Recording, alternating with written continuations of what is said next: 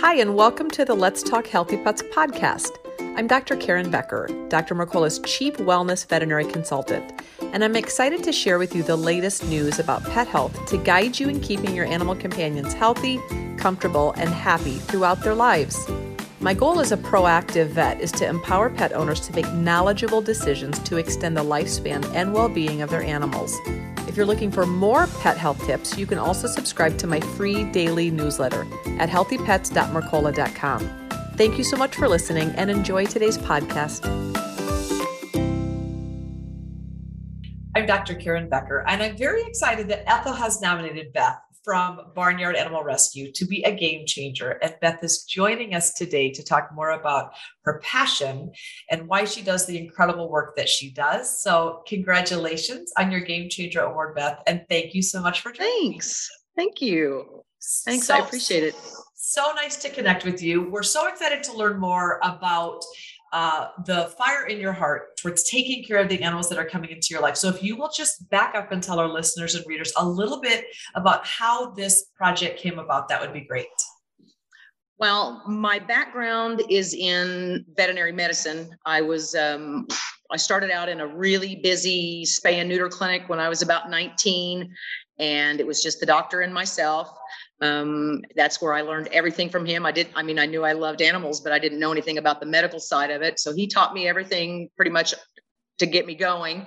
And then along the lines for the next 25 years or so, I worked for different vet- veterinarians um, in Oklahoma. I worked for two or three in California when I relocated out to Northern California ended up doing orthopedic surgery, assisting, um, just everything. Um, while I was still in California, I started kind of picking up an animal here or there, uh, farm animals, really. Uh, I got a little baby steer, um, got a couple of mini horses.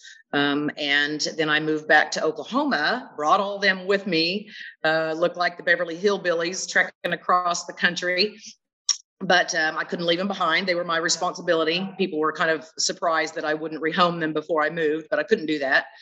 So when we moved back to Oklahoma, I ended up in Bristow, and we have a not such a great city pound here. So I reached out to kind of offer my veterinary background, plus try to help them revamp the the pound and make it a no kill shelter. And when they didn't really want my help, I started my own dog and cat rescue. So um, we we do that here. It's called Bristow Barnyard Animal Rescue. We do have over about a hundred animals. Most of our farm animals are in sanctuary. They won't leave. They're just uh, they'll be here forever. We have, like I said, we have steers, we have horses, goats, pigs, full size pigs, potbelly pigs, chickens, ducks, geese, rabbits, all kinds of of animals. And then we do um, rescue, rehabbing, and rehabilitation and adoption of dogs and cats. Mm-hmm. Um, it's really bad in our area. Um, rural Oklahoma, you find, you know, dumped moms and dads and whole litters in, you know, horrible areas, and they, you know, they come to you, they're sick and need help. Um, and so we got to focusing on um, what we could do to try to get that better. So we started running um, a monthly spay and neuter train is what we called it because there were so many cars involved. We would take 50 animals that would come here to the rescue spend the night. We would load them up the next day and truck them across the state to a low cost spay and neuter clinic drop them off get them fixed load them back uh, bring them back to the rescue discharge them to people. And we did this monthly 50 animals a month just trying to cut down on the unwanted population of the animals and it was hard work. It was really re- rewarding, but it was killing us. Yeah. So we got a really nice donation from an estate, and we just recently built a spay and neuter clinic, brand new clinic here at the rescue. I know, I know. I was. It's such a blessing. We are so happy. We just had our opening day.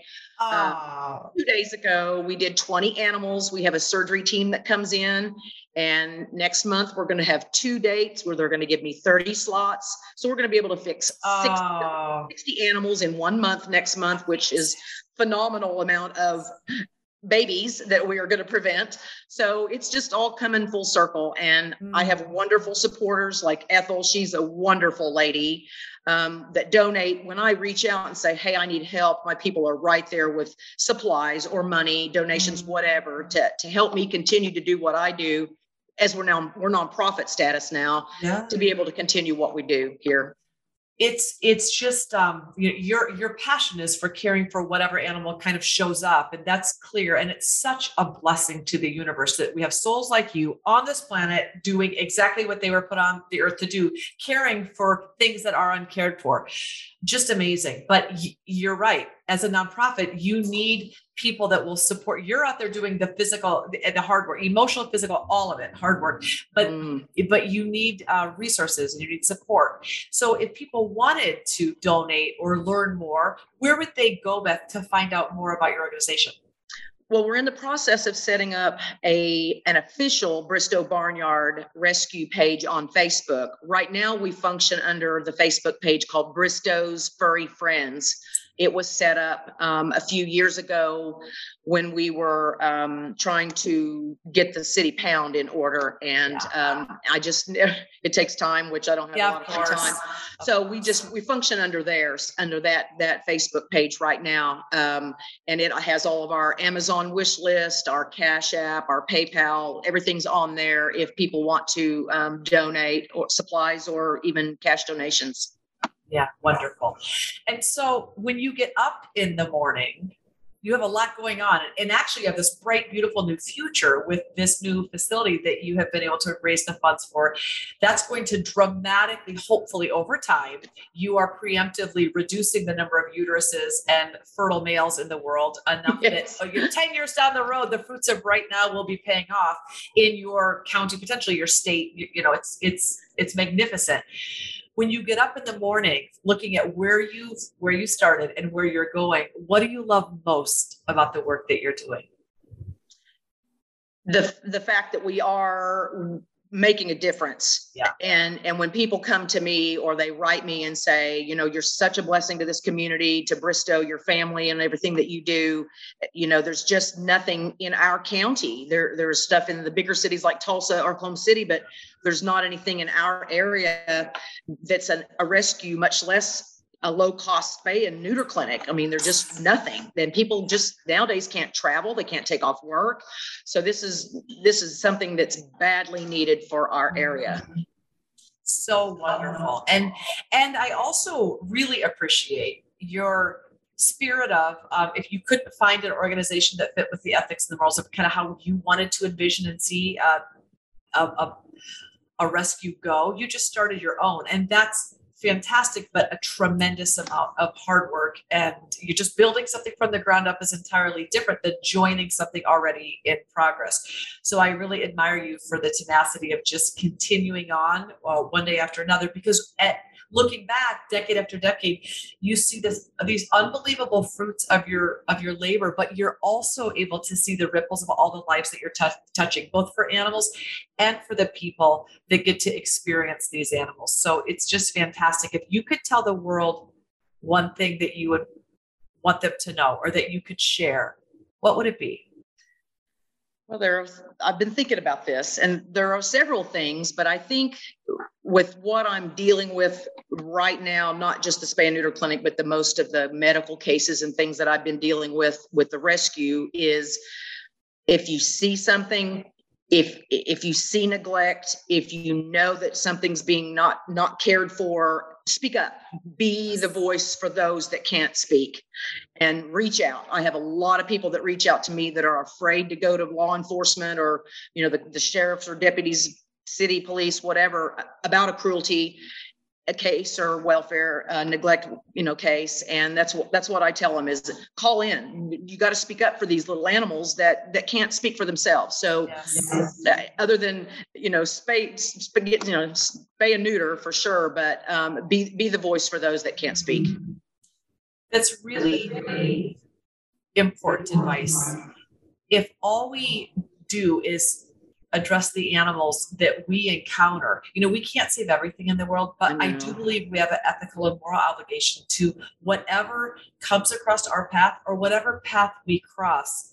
It is our obligation that if there if if an animal or any living creature needs help, no one else is going to do it. We are the ones that are there at that time. And it really is a call to action for every single person encountering an animal in need. It is that that that onus rests on us, the one that's there at that time. So I think that that's really right. important advice. Absolutely. Yeah. My my husband and I uh, deliver Meals on Wheels once a week in ta- in town um, for humans, and we encountered a gentleman that we've been dealing with and delivering to for quite some time now, and I'm having to step in today and call adult protective protective services just because of the way he lives. And it's like the, you know, the the people that I've reached out to, they won't do anything. Yeah. So it, it's it falls on me and I and I can't just not. I can't yes. just let it go like everybody else can. So I'm gonna be making some calls this afternoon to get this human help, you know. So yeah. it just it's just you know, I couldn't sleep at night if I didn't try at least you have a very, very hard job, but you are a very, very strong woman. And because of that, the changes that you are making in animals' lives, in humans' lives, in your community's lives, soon to be your state lives, it's massive. And I am so thankful that Ethel took the time to nominate Me you too. for a Game Changer She's Award. sweetheart. Just amazing to connect with people just like yourself that are uh, doing everything they can on a daily basis to enhance the well being of everything around them. You are well deserving of your Game Changer Award. Thank you very much. It's, it's really a, I was surprised when I got the email, but I was thrilled to participate and it's a pleasure meeting you.